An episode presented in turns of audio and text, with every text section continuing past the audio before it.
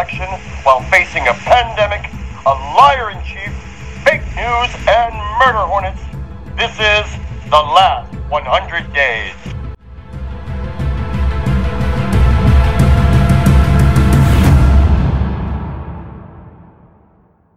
Alrighty, guys, welcome to day two of the last 100 days podcast. We're counting down the last 100 days until the 2020 election on November 3rd. We hope you enjoyed yesterday's launch. We were honored to have as our very first guest writer, director, producer, and advocate Brian Buckley. He created the Trump Statue Initiative going on in Washington, D.C. right now. And we had a great conversation about his impetus for that idea and what it's doing around the city. Today we welcome co-host Brandon Carmody to the show from Portland, Oregon. Brandon will be here every Tuesday and Thursday, and on special assignments in between. Brandon, how you doing, buddy? Good morning, Scott, and uh, thank you, sir, for inviting me to the show. I appreciate that. I appreciate your opinions as always, and being a co-host for the show. Um, yesterday, Michael and I kind of introduced ourselves a little bit and what our goals were. Why don't you go ahead and step up to the plate, let people know a little bit about you and what your goals are for the next 100 days here? Very well, thank you. So, I guess our one minute elevator pitch Brandon Carmody. Um, I am a pianist, musician, and songwriter, so I have spent a lot of time in the artistic world. Um, I officially started recording and releasing songs in 1990, so I'm in my 30th year of recording and releasing music. Um, I have also dabbled in filmmaking, having done every role from being an actor, writer, director, producer. I'm also fancy myself as being a pretty savvy uh, film and movie editor, so that's why I'm able to edit radio so cleanly, as I've spent so much time cutting films. Um, I also work at a radio station called GBC News, where we have a team of about 10 people, and we're trying to do something similar to what you do on the air. But um, the main reason that I am here for this particular show is to talk about the last 100 days, and I could go either way, Scott. What do you think? Are we talking about the last 100 days of the Donald Trump administration, or are we talking about the last 100 days of life and liberty as we know it? That, seems to be an open question. Exactly. That's why we put the question mark at the end of the podcast there. Uh, we're hoping for the first and preparing for the latter, I guess. I don't know. Uh, we got to see what happens here. I don't know what's going to happen. Uh, this is not. Uh, it's you know, it's like watching the bad twist of a Game of Thrones final season or something, or 24. Uh, it's right. anyone's game. Well, exactly. Let's kind of jump right into it. Um, on that note, I mean, we have the 2020 election happening now. Polling is definitely showing Biden ahead uh, in most every race, but we know that polling showed Clinton ahead all the time. What are your opinions on polling? Okay. Um, I do have a thought on this. First of all, my belief that if we're going to learn anything, you guys, from 2016 and from our nation's past election history, is that those lessons, 2016 and previous, need to translate into getting out the vote. Needs to translate right. into increased voter registrations, mail-in ballots. Um, COVID 19 is definitely had an impact on the primary races, and you've seen people that were willing to brave and stand in the lines, and people were not. Um, one thing that I don't want to see happen here is for everyone to bask in the polls that currently show Biden ahead only for everyone to wake up on number four, you know, November 4th to realize that Emperor Palpatine had now has a second term and complete control of our country, and he would be unhinged, right. no limits. That's that's my opening statement. Yeah, I mean, I think that's exactly right. I, I, the polling was wrong before. I think there's a couple factors now. I mean, the first time out, he was a wild card. He was known just as that guy from The Apprentice on TV, which helped a lot without having a record to run on, really. Um, his record was pretty abysmal, I thought, for failed casinos and uh, failed business things, but that's what he was being touted as the business guy. So I don't know. I mean, right now, I'm just looking at a quick overview here. We have in Arizona, Biden up by five, Florida, Biden by six, Georgia, Biden by two, Michigan, Biden by six. North Carolina, Biden by one. Ohio, Biden by one. Pennsylvania, Biden by eight. And Wisconsin, Biden by six. So, I mean, if you looked at the polls, it's like, well, wow, this is going to be a landslide. but I just don't know if we can trust him. Um, I I will counter those numbers with some numbers that I've conveniently located on. Uh, so one, just can I say one thing here?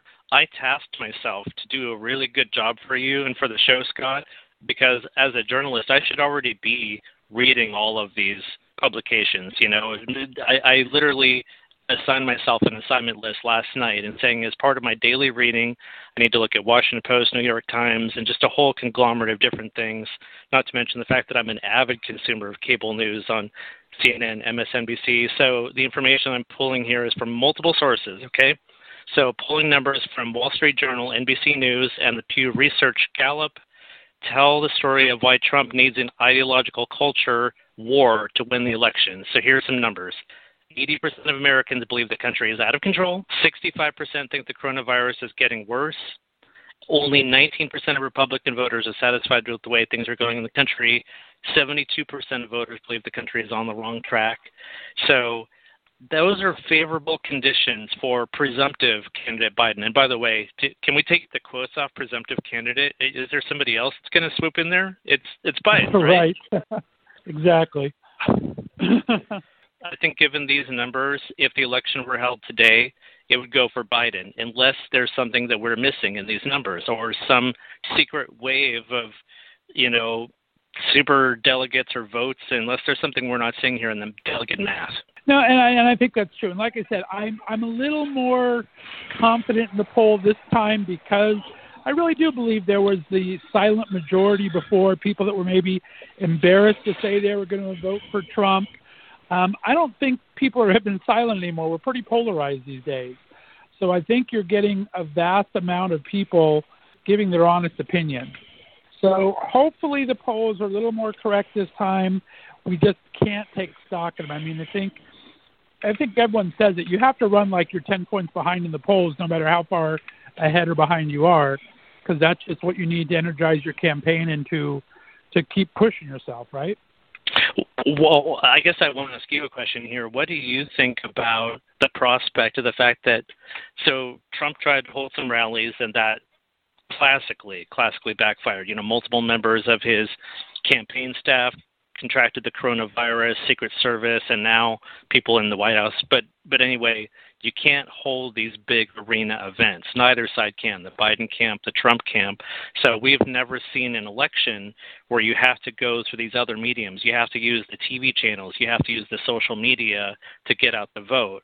So that is part of what may mark this election as unprecedented because you can't hold these big arenas of 20, 30, 60,000. Do you have any thoughts on how the coronavirus has changed the landscape of what the election is looking like? Well, it definitely has. It has for the debate over mail in ballots right now that I think we're doing. That's due to COVID.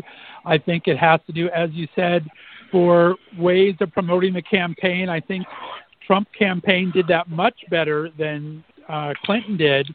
Um, that that Brad Parscale guy they just demoted as his head campaign manager, his job last election was in charge of all social media and outreach, internet outreach, and he did that masterfully, I thought. So he is back down in that position. I was kind of hoping they would keep him as the campaign manager because it kind of split his focus from that, which that was his job. That's what he did last time, and he did it very, very well. So I think if it's that's going to be a slight advantage to Trump, if you uh, want my honest opinion on that, as far as that goes. So I think it is going to be a lot different. It's going to have to do with mail in. And right now it's showing that voter enthusiasm is a little more on Trump's side. It's showing more people wanting to vote for Biden, but the enthusiasm of actually going to vote is on Trump's side. So how is that going to play out if it's a mail in ballot, if it's not a mail in ballot? There's voter suppression. There's so many factors right now that I think it is going to be probably, as you say, one of the weirdest elections we have had in a very long time. Yes, and there's um, oh, there was a frightening op-ed that came out, I believe, in the New York Times a week ago that laid out again these are opinion pieces, but um, frightening when a notable columnist lays out the scenario by which the president of the United States, if he were to lose the election in 2020, would not accept the election results. And what constitutional crisis would we find ourselves in as a nation?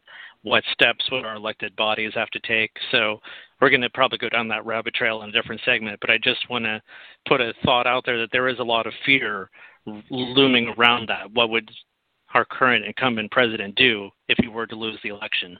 What wag well, the dog style, you know, international conflicts would ensue. You know what? Uh, well, I think anything's possible at this point. There's nothing that you and I can invent in our imagination, and it still may be tame compared to the reality. Well, and on top of that, he doesn't.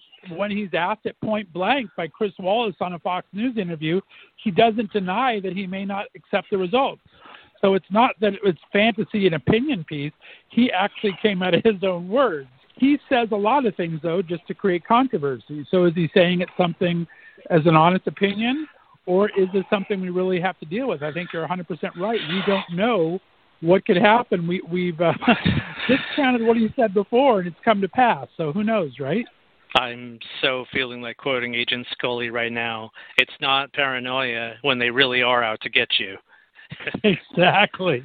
Well said. All right. Well, let's. That kind of um, brings us into uh, from polls to voting. I want to talk about voting for a little bit because I did look up, and I guess in 2016 and 2018, 40% of ballots already were mail-in, which is high, higher than I thought it was for some reason. But I think one of the interesting things, um, one of the things that Trump is going against is the clock, right? We have these 100 days down, and right now he's behind. So he's trying to do all in his power to change your mind before the voting. But when you look at it, voting starts in 13 states before the first presidential debate. So I think that's going to be very interesting with early voting and mail in voting. That's going to be an entire another factor altogether. What are your thoughts on that? I have I've been looking at the mail-in voting, Scott, and unfortunately, uh, so just on my screen right now is a Fox News piece titled Trump claims mail in voting will lead to the most corrupt election in U.S. history. And I've studied this particularly and looked over this, and I listened to a lot of Morning Joe. The consensus seems to be that Donald Trump, from their internal polling and from historical experience, knows that if we pump out the mail in voting, he will lose this election in a landslide. So if you're going by the Trump playbook, and they're desperate and they have so little plays and maneuvering left to do, he has no choice but to attack the mail in voting, which is what you're seeing happening. There is no corruption right. in mail in voting. They've proven that, buddy. There is no corruption in mail in voting. He's attacking it because he knows he will lose if we get out the vote in mass through mail in, which, by the way, my last thought on that, given the pandemic that we're in, getting out the vote through mail in ballots is the right decision. It's the right call it's the safe call. I think, right? I think it has to be not just for COVID, but I mean, like we saw in the primary elections in Georgia when they had one polling place for like where there used to be 200, they had one polling place left. How can you have a oh, fair and honest vote and that people have time to vote when you can't do a an election like that? Um, I think mail-in is the only fair way to go. And I, I like the idea of going. I want to go to a polling place and vote. I, I early voting is fine for me if it's done safely, but I think you need to expand early voting and you need to allow for the mail-in voting because some people are just not afraid. I'm not afraid to go to a polling place and cast my vote. I kind of like that idea of going into a little booth there and marking my thing. That's my civic duty, and I kind of like it. But a lot of people are scared to do that, and I totally understand that. So I think mail has to be an option.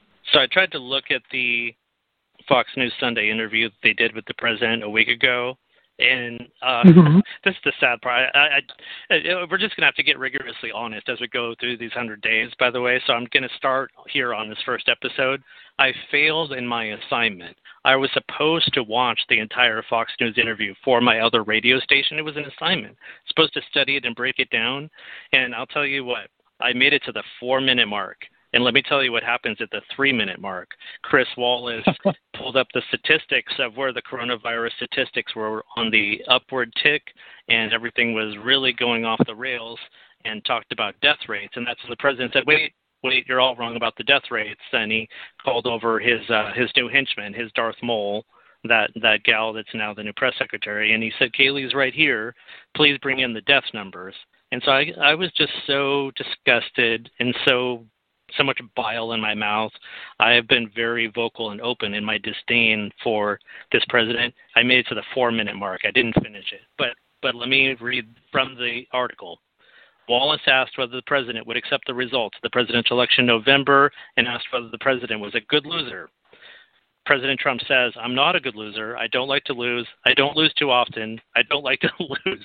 You don't know until you see. It depends. I think mail in voting is going to rig the election. I really do. So he repeated that false claim on Fox News. By the way, Chris Wallace did an excellent job of not being a sycophant on that interview, Scott. Chris Wallace, who has moderated these debates before, actually pretty respectable, I think. Oh, I think he is probably one of the saner voices of Fox News. That is for sure. I mean, he's he has uh, called out quite a few things over this last three years, and um, I, I have I have nothing but respect for him. And he's the son of Mike Wallace, so I mean, you'd think that he would be a pretty good journalist. Mike Wallace was pretty impressive himself. So yeah, definitely. Absolutely.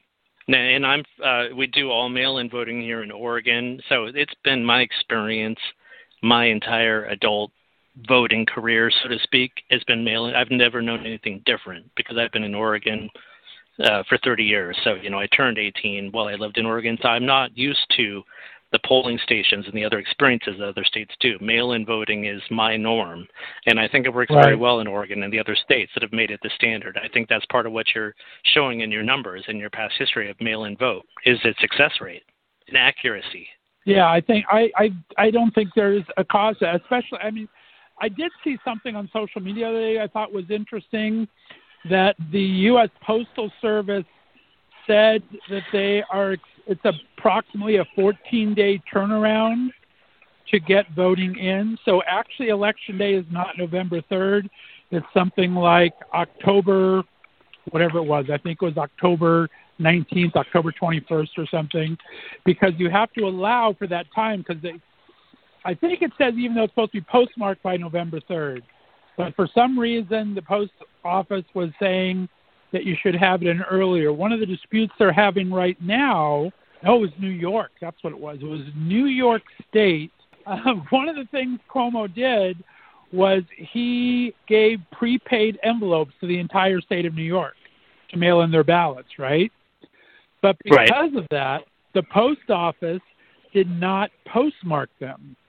So there's no definitive dates on it, and things are still coming in.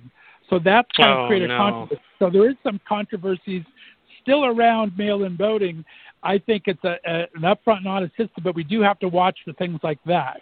I thought that was an interesting article I read here's something that looks like it's hot off the press from the Washington Post, or at least as of last night. I'll read you the byline. At least 77% of American voters can cast ballots by mail in the fall. And if we just go through here, I'll just give you a couple headlines from it. As of now, over 180 million Americans who are eligible to vote will be able to cast ballot by mail. Of those, 24 million live in states that will accept fear of the coronavirus as an excuse to vote absentee or have switched to become a no excuse state. So um, I, I haven't looked into this too deeply, but does that mean that some states that don't normally do mail-in are allowing this option due to COVID? Is that what we're understanding here, Scott? I'm not 100% on it, but it sounds like it. Yeah, that that sounds about right. Which is good. It's good news to me. I like that. That's a good percentage of people that can mail in best. Would you say it was 70 something percent? Yes, and that okay. So here's a rundown. 16 states and DC have made a change. 34 states have made no change. Okay, so 16 states have made a change as a result of coronavirus. So, you know how they say get out the vote? well, our grand old party, our our friends on the other side of the aisle are basically trying to get out the get out and block the vote. they should right, they should exactly. have their uh, their logos printed up accordingly, wouldn't you say? If they were to properly be branded with who's backing them and sponsoring them, it should be get out and stop the vote on their T-shirts. Exactly. I can see on MTV now. They'll have the entire campaign. Unrock the vote. That is absolutely crazy. All right, let's go on to other topics here. I think uh, something interesting that I saw that just happened the other day, and it kind of affects my state here in Ohio peripherally. The second location for a debate has pulled out this week. Uh, you might have heard a month or so ago, University of Michigan was supposed to be the site of the October debate, and they pulled out and, and declined, uh, citing COVID 19 concerns. So they thought that has not been reassigned yet. This week, Notre Dame, which is which had the honor of having the very first presidential debate on September 29th, well, it decided to pull out this week for the same concerns. So they are not going to do host the first debate because of concerns. But what happened was Ohio picked up the slack, and now Case Western University um, and Cleveland Clinic are picking it up. So it's still going to have the first debate on September 29th, but it's going to be on the Cleveland Clinic's health education campus here in Cleveland for the debate. So I thought that was very interesting that we have debate places canceling um, because of COVID. And I read a, a, a ancillary article that if Biden's smart, he wouldn't debate Trump at all. What are your thoughts on debates? Well, I first and foremost, folks, if you're listening, and and Scott, you, you I know you have listeners. You have a good deal of regular listeners. So I am appealing to you, folks who are listening. You cannot take your eyes off the 2020 election. There is no room for complacency. There is no room to just ride on the polls and say, "Oh, Biden's going to win." There is no, you cannot not vote in the election, but you certainly have to watch the debate. All of the, um, I know that you're leading to talking about some kind of October surprise here, and we're definitely going to incorporate that. But whatever barbs are going to be exchanged between the two, whatever dirty laundry is going to be revealed. But more than anything, let's just say this, Scott the stark differences between the two men. America getting to see the split screen image of their two choices for commander in chief, that is the moment to see them together. You seeing them piecemeal here and there. Here's a quick clip with Joe Biden they caught on the trail. Here's a clip of Trump coming off the golf course or getting onto yet another damn helicopter, which, by the way, annoys the hell out of me that they always do those interviews with the roaring blades of the helicopter behind them. Can't we do it differently? but the debate is pivotal. If there was ever a TV finale that you needed to turn into, we're nearing the season finale of this one, and there's just a couple of rounds to go. Where, where you and I are doing a show here called The Last Hundred Days. So think about your time frame, guys. You have to watch this debate. The consequences are enormous.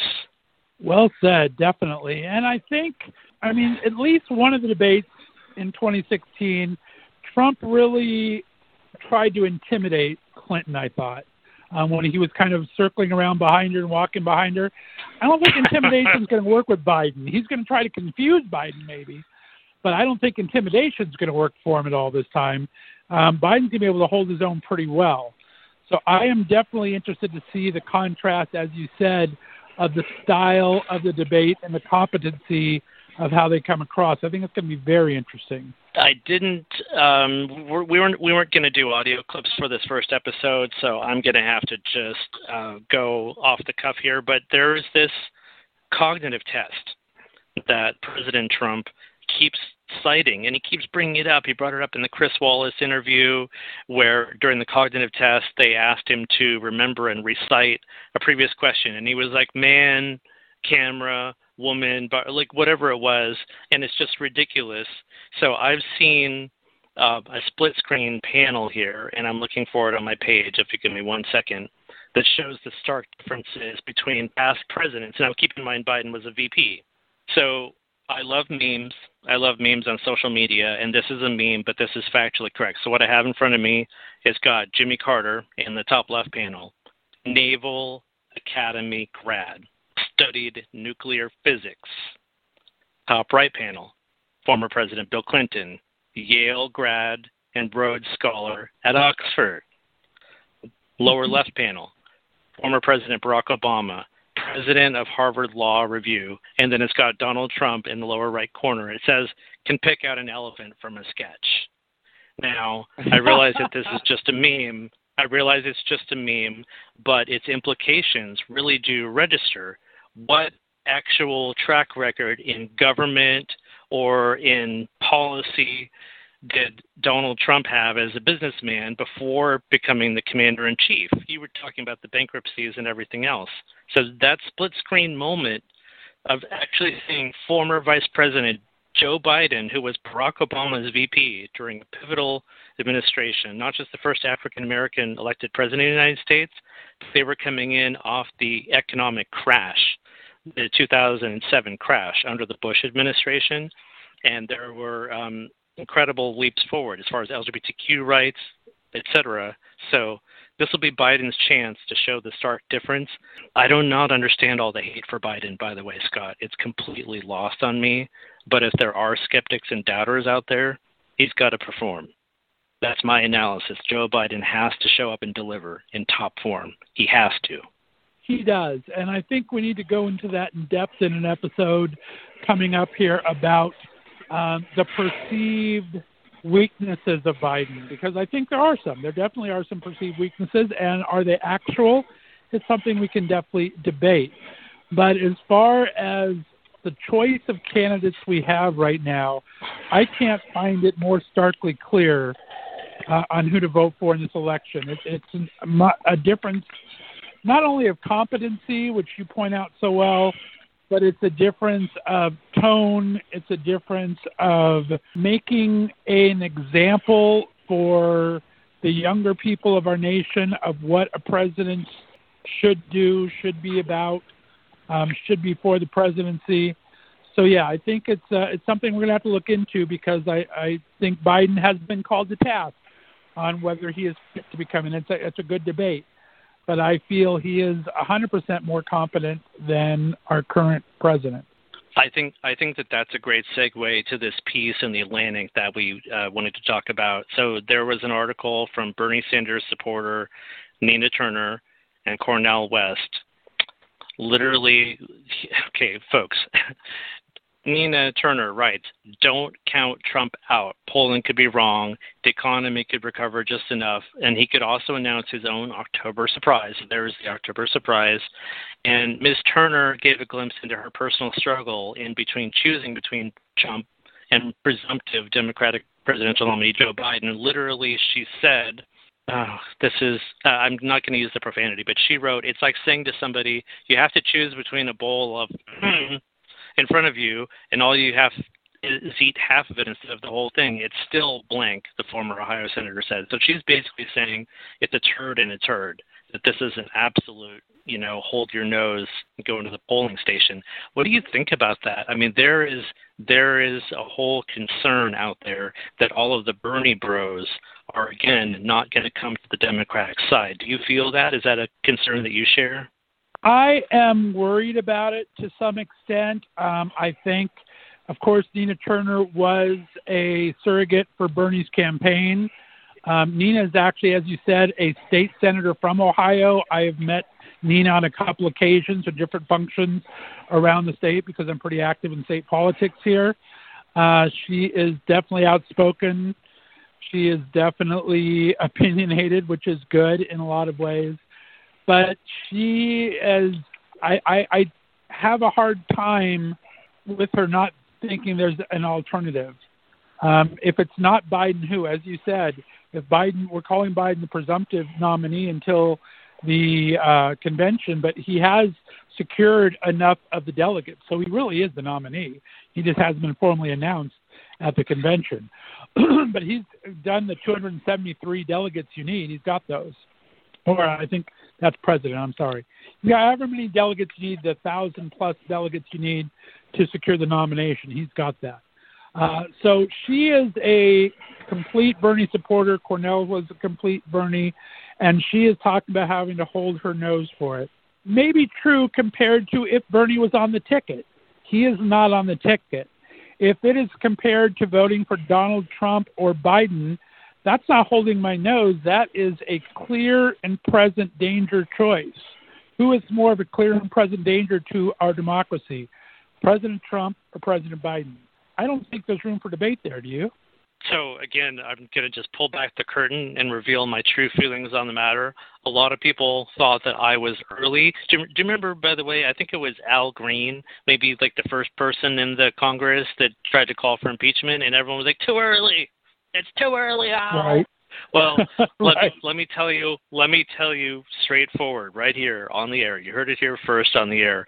Here's when I believe that Donald Trump was a lifelong criminal, racist, and ready to turn this country on its ear and destroy the rule of law.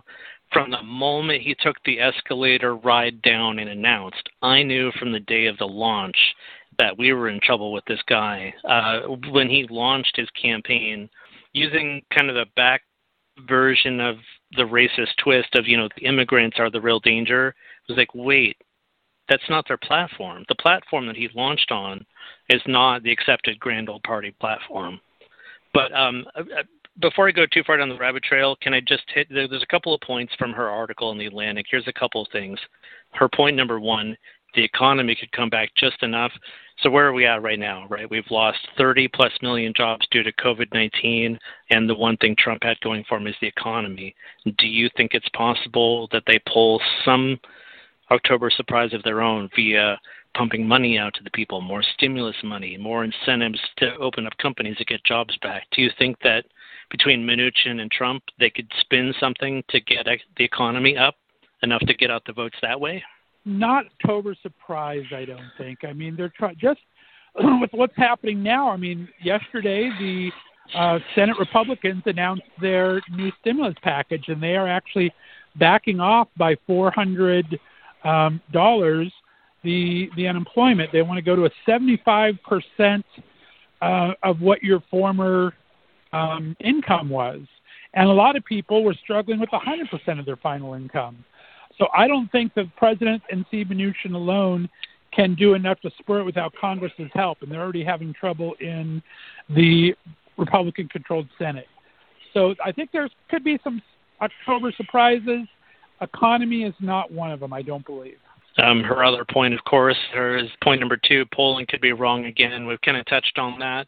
Um, just looking back at 2016, I mean, I don't know about you, but I woke up with a splitting headache. Um, I also had notes on my door, by the way. The house that I lived in, I was very surprised how many people were on the other side, Scott. I actually woke up to handwritten notes on my door the morning after Hillary lost that were like, sorry, bro sorry, bro. And I was like, oh my God, like, this is real. He really won.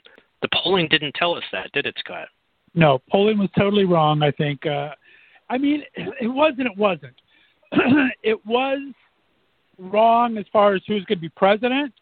It was right who was going to win the popular vote. And it, though, that polling kind of was exactly how much she won by. She won by a couple million votes. And that's actually what the polling showed. Where she lost was the Electoral College, and that should be another show in and of itself that we do down the line here in the next hundred days. But uh, so yeah, polling was wrong, but it was right, which is very hard to comprehend for me. That's why I think we have to pay a lot of attention here.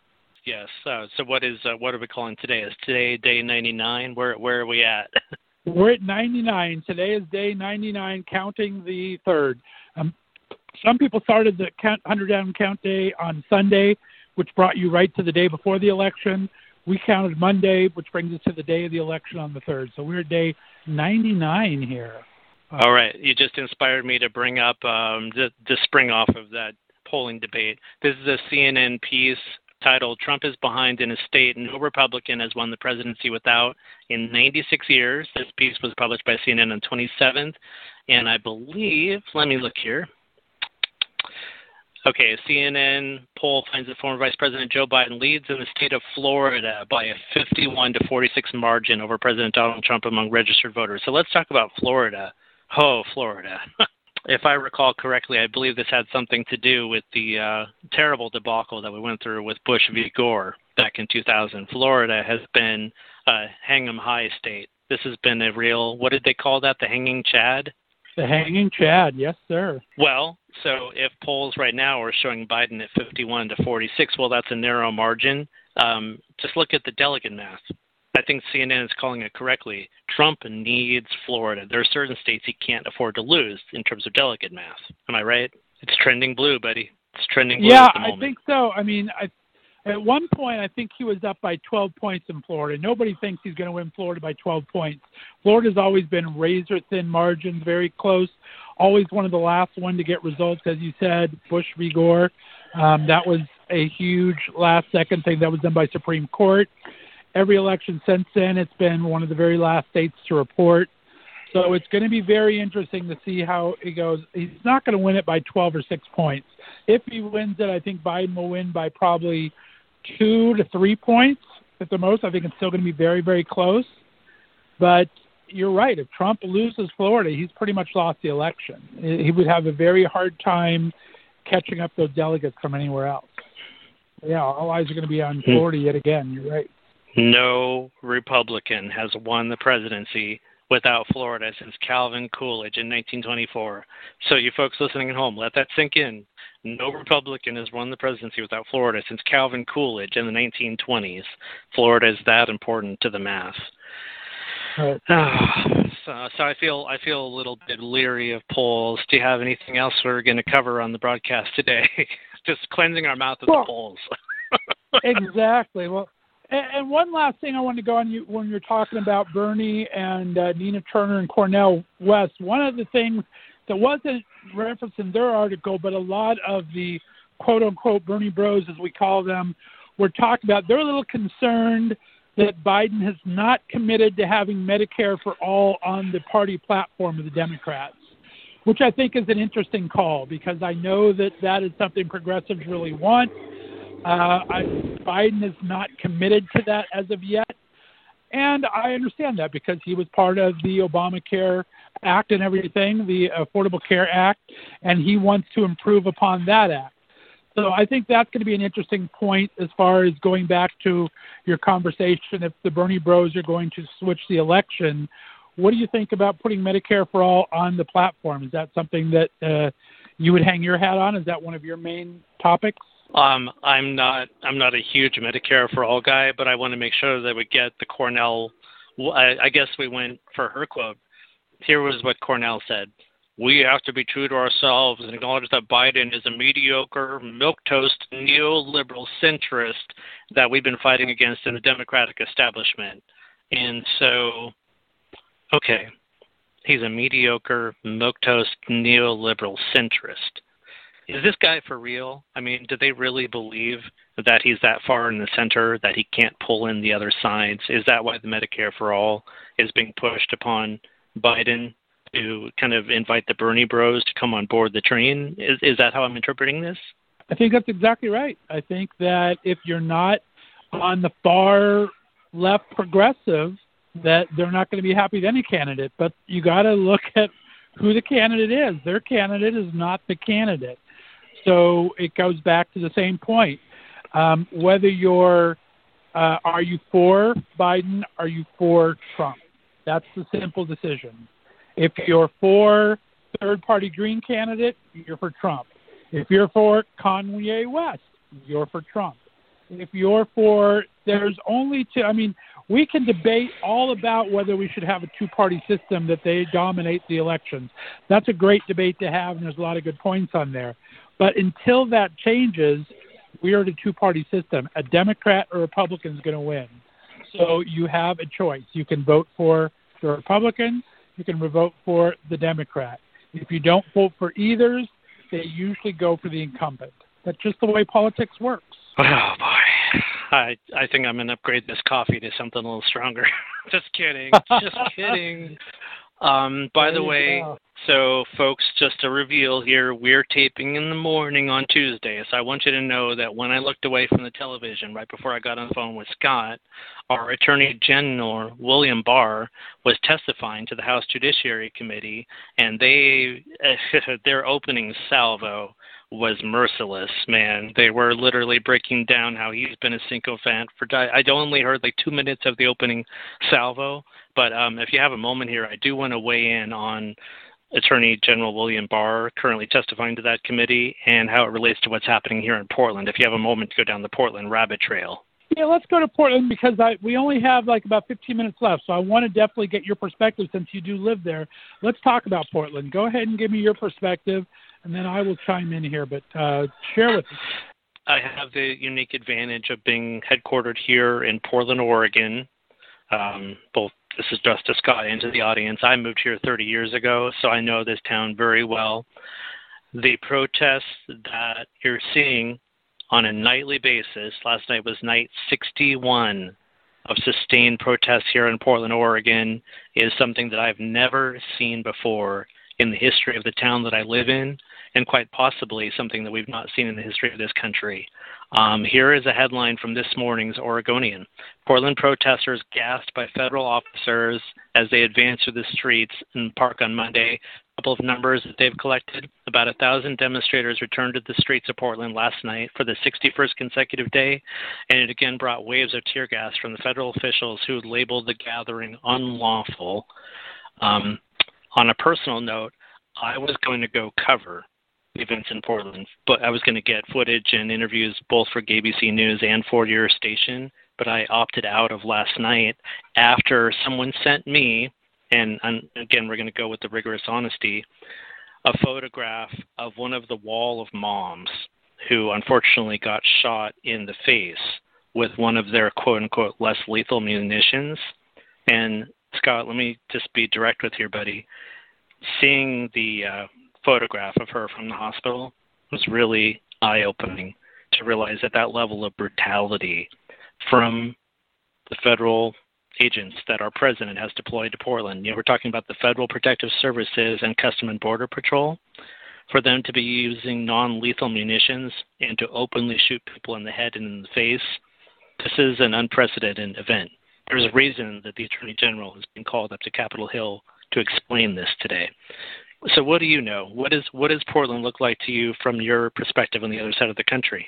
Well, I have to tell you, I'm. This is where the libertarian in me come out. Um, I'm true blue Democrat, of course, but here is my issues with Portland.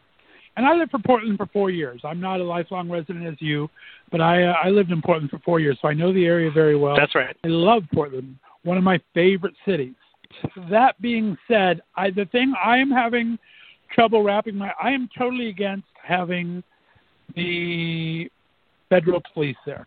I think the way they were just pulling people off the streets um, for no apparent reason and then releasing them with no charges was the most utter bullshit I've ever seen. I don't like it. That being said, I do not agree with the defacing and the trying to tear down of the federal courthouse. These people are only allowed to protect federal buildings. I'm trying to remember my geography of Portland, but there's that beautiful long park that goes its way into Oregon State University, University of Oregon, whatever that is, uh, up on the far side PSU, of town there. PS, PSU, I, yes. there right. you go, PSU. I do not understand why the protesters do not move there because then the federal police have no right to do anything to them. They are they are going under the guise, quote unquote, guise of protecting a federal building.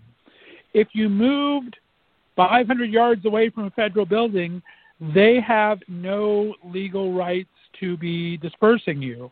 If that's that's my understanding. What is your? I don't understand why. I don't like the defacing of the building. You can disagree with it. You can protest it all you can, but I think we are losing our point with the graffiti, with the people with pickaxes tearing down bricks. I disagree with that 8,000%. So what are your thoughts on that part of it? Here's here's something that I've been privately sharing with people because everyone wants to know what's going on in Portland. I've gotten concerned letters and emails from family members. Who knows which network they're watching? If they're watching Fox or whatever they're tuning into, they think that we are a city under siege. So first and foremost, let me say this, folks. I live here, so let me say this. The protests are confined to a two block radius around the courthouse. If you are four blocks away, you can't tell that anything is happening. There is nothing going on outside of that region, and Portland is functioning as normally as the pandemic will allow. It is not burning, nor is it out of control. But now here is where we have to have a kind of come to Jesus moment. This is a real problem obviously, the death of George Floyd, which inspired nationwide protests, is a historic moment in police injustice and the Black Lives Matter movement. and that's what initiated the protests in Portland. But there's two narratives, Scott, and I'm unfortunately going to have to put on my journalist hat and try to go with the facts. There's a lot of people trying to spin it and say peaceful protesters have been coming under fire and gas from the Portland police and then now the FPS. Well, let me tell you, all of the local stations, when they tune out at 11 p.m., they're no longer sending out their news crews. They're no longer broadcasting past 11 p.m. So you have to go to the live streamers, and they have revealed what's really going on. People in that crowd are using commercial grade fireworks. So they're firing at the courthouse with commercial grade fireworks. They're firing at those officers, sometimes hitting the officers with commercial grade fireworks. Um, I have a screen grab here of materials that were both confiscated and photographs were posted by the federal authorities. It says authorities confiscate shields and leaf blowers and materials used in making Molotov cocktails. So I know from the nights that I have been down there and from what you see on the live streams that there are people lighting fires, there are people shooting fireworks at federal property and at the authorities. So I do not want to give our president any like he was right to send in the goon squad, but if you follow that through, our city is out of control, and you have these anarchists that are trying to steal the thunder of the Black Lives Matter movement that really are attacking federal property and attacking law enforcement officials, and it's a real problem, and it's going on right. every night. No, and that's that's my entire point. I think if and the majority are peaceful. I if you look at my social media the other day, there was a TikTok video protest or a, a TikTok video posted showing thousands of people in protest chanting Black Lives Matter very peaceably with their flashlights and everything. If those people would move 500 yards away from the courthouse, keep the federal people at the courthouse so any of these anarchists that want to tear it down kind of do that, I think it'd be an entirely different scene. Because I think for the the majority of the people in Portland, the majority of the people in any protest are peaceful protesters. But there are agitators out there. It's just the nature of the beast. I think we've seen that always. And sometimes there's there's need for agitation. I mean, we talk about our LGBTQ rights. There was confrontations with the police back in Stonewall. We did not burn down Stonewall. We did not take set fire to the streets. We had physical uh, conflicts with the police. That is something that happened.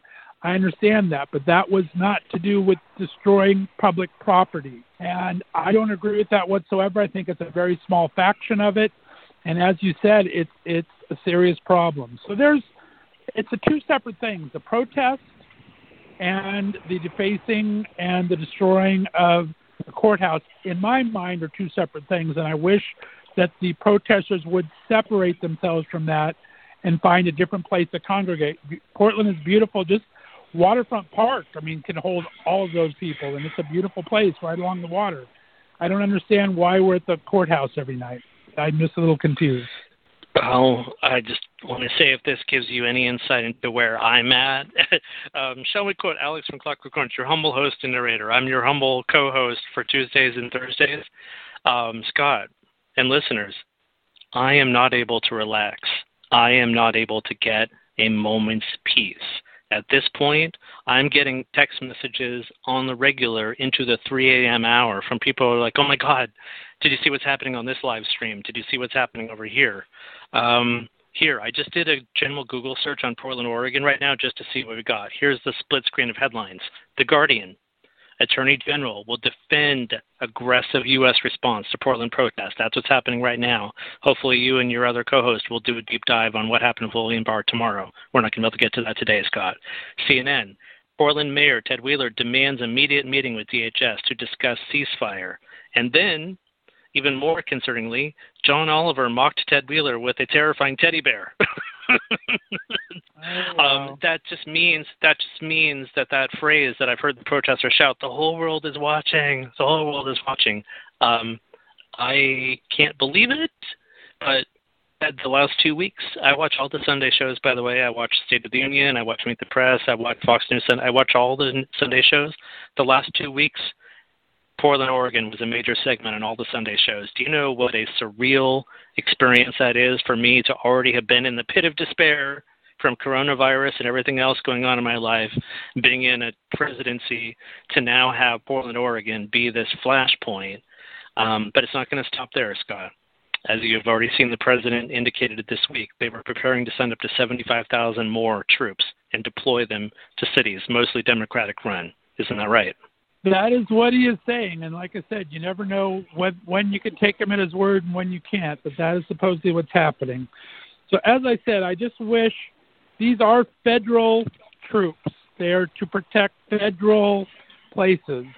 So I really hope that uh, the protesters who are organizing all this keep at it every single day. Keep sticking up for Black Lives Matter. Keep sticking up for equal rights for women, for gays, but do it away from the courthouse. Please move yourself away and do your peaceful protests. And I think we would have a lot uh, better voice in there. So yeah, I, I don't understand. I, I feel for you, my friend. Portland is a very hard place to be in right now. Yeah. So this is going to be a hard pivot, but I think we have about three minutes left. So isn't this where Jerry, where they would cut to Jerry speaking to Jerry's final thoughts or whatever? Um, before I lose you and no can talk to you again until Thursday, what do we think about that October surprise? I'm going to take a wild guess and think that you think it's going to be a cure for the coronavirus. But what do you think the October surprise will be? I think it's going to be one of two things. I think if they have one, it's going to be a cure for the coronavirus or it's going to be William Barr and his little lackey there doing the FBI to, to John Durham, who's doing the Russian investigation on the FBI's action. Okay. I think they're either going to put a scathing uh, report on the Mueller investigation and the Trump investigation and just kind of cause up a whole bunch of controversy there, or they're going to do the vaccine. I think the vaccine will be the only thing that will be effective I think the Mueller and the FBI thing has been already debated to death, and people are kind of dug in on on their position either way. So I don't think that part's going to change it. So that's October surprise doesn't scare me as much as a vaccine. As much as I want to have a vaccine, I'm more afraid they're going to rush a vaccine that might not be what we need to have an October surprise. So that's my feelings. What's yours? Um, I'm really hoping that it's something damaging to the Trump camp because I think Biden has had such a long history in government, and um, the allegations, you know, which have so far proven as unfounded by various women um, which his own staff said they had no recollections that supported that. I don't think there could be any really dirty Biden surprise, none that I foresee, but there's so much potential with Trump. You've got Ghislaine Maxwell currently in custody facing uh, charges of child sex trafficking, having supported um, Jeffrey Epstein, and Trump is all wrapped up in that. Not to mention the amount of uh, potentially uh, sealed indictments against Trump in the Southern District of New York. So, any number of leaks of cases pending against him in the Southern District, how much he really had to do with Jeffrey Epstein, Ghislaine Maxwell. There's so much potential for there to be a October surprise that destroys Trump, in my opinion, destroys right. him, wipes him out. I like that because I don't have any on on the Biden side for an October surprise. I only have them on the Trump side to to hurt Biden. So I like having that optimism. I don't have that optimism as yet, but I'm I'm I'm hoping for you. That's what I would like to see. I'm kind of more worried about a Trump October surprise, but there is definitely potential out there on both sides. I didn't kind of think about the Maxwell thing. That's a good point. Well, Brandon Carmody, this has been an amazing hour of the last 100 days as we count down towards the election 2020. What would you like to leave us with today? What are your thoughts for the day? Well, I uh, I brought all of that uh, charm and political rigor to the discussion today because of its last hundred days. This is it. This is it. This is our last chance. It's now or never, Scott. That's my uh, that's my Agreed. witty, dry sarcasm speaking. That uh, it's now or never because uh, we might. Oh, I I pray we can't we cannot go. Bolton said it. Freaking Bolton said it, Scott. That we would not survive another Trump term. Bolton said it and I'm with him. And I heard your co-host yesterday, good show by the way, he's a good guy, um, say that it would be the end of democracy. I'm there. It, democracy would die. It, it's if we quote Padme. So this is how liberty dies in a thunderous applause. If Trump gets a second term, this country may never recover for decades. He will do irreparable damage to the sovereignty of the United well States of America. Said. That's my closing thought. Well said on you. Brandon Carmy, I'm looking forward to talking every Tuesday and Thursday. We will have special guests on occasion. Otherwise, we are just going to be giving our opinions, and we more than welcome yours. If you want to reach out to us, there are a couple ways. We are on Twitter and Instagram at Last Hundred Days Pod. Last Hundred Days was a movie, so we had to add the pod to it. So you can reach out to us on Twitter and Instagram. Please follow us on social and send us any direct messages or any information you would like at Last Hundred Days Pod. And you can also reach out to us at Last Hundred Days at leftofstraightradio.com. We have an email address if you'd like to give your opinion or want us to talk about something. That's last 100, and that's the number 100, not spelled out. Last 100 days at leftofstraightradio.com. We'd be more than happy to read your uh, your thoughts uh, on air if we find them appropriate, and we would love to hear from you. So, Brandon, thank you so much.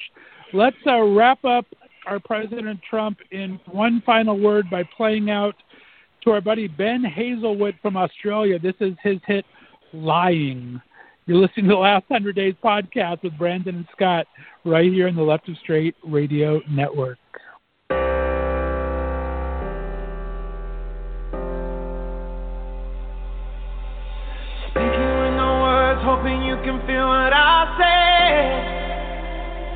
That I'm lost, losing my head. Pulling on the truth, start unraveling what I meant. I'll collapse into regret.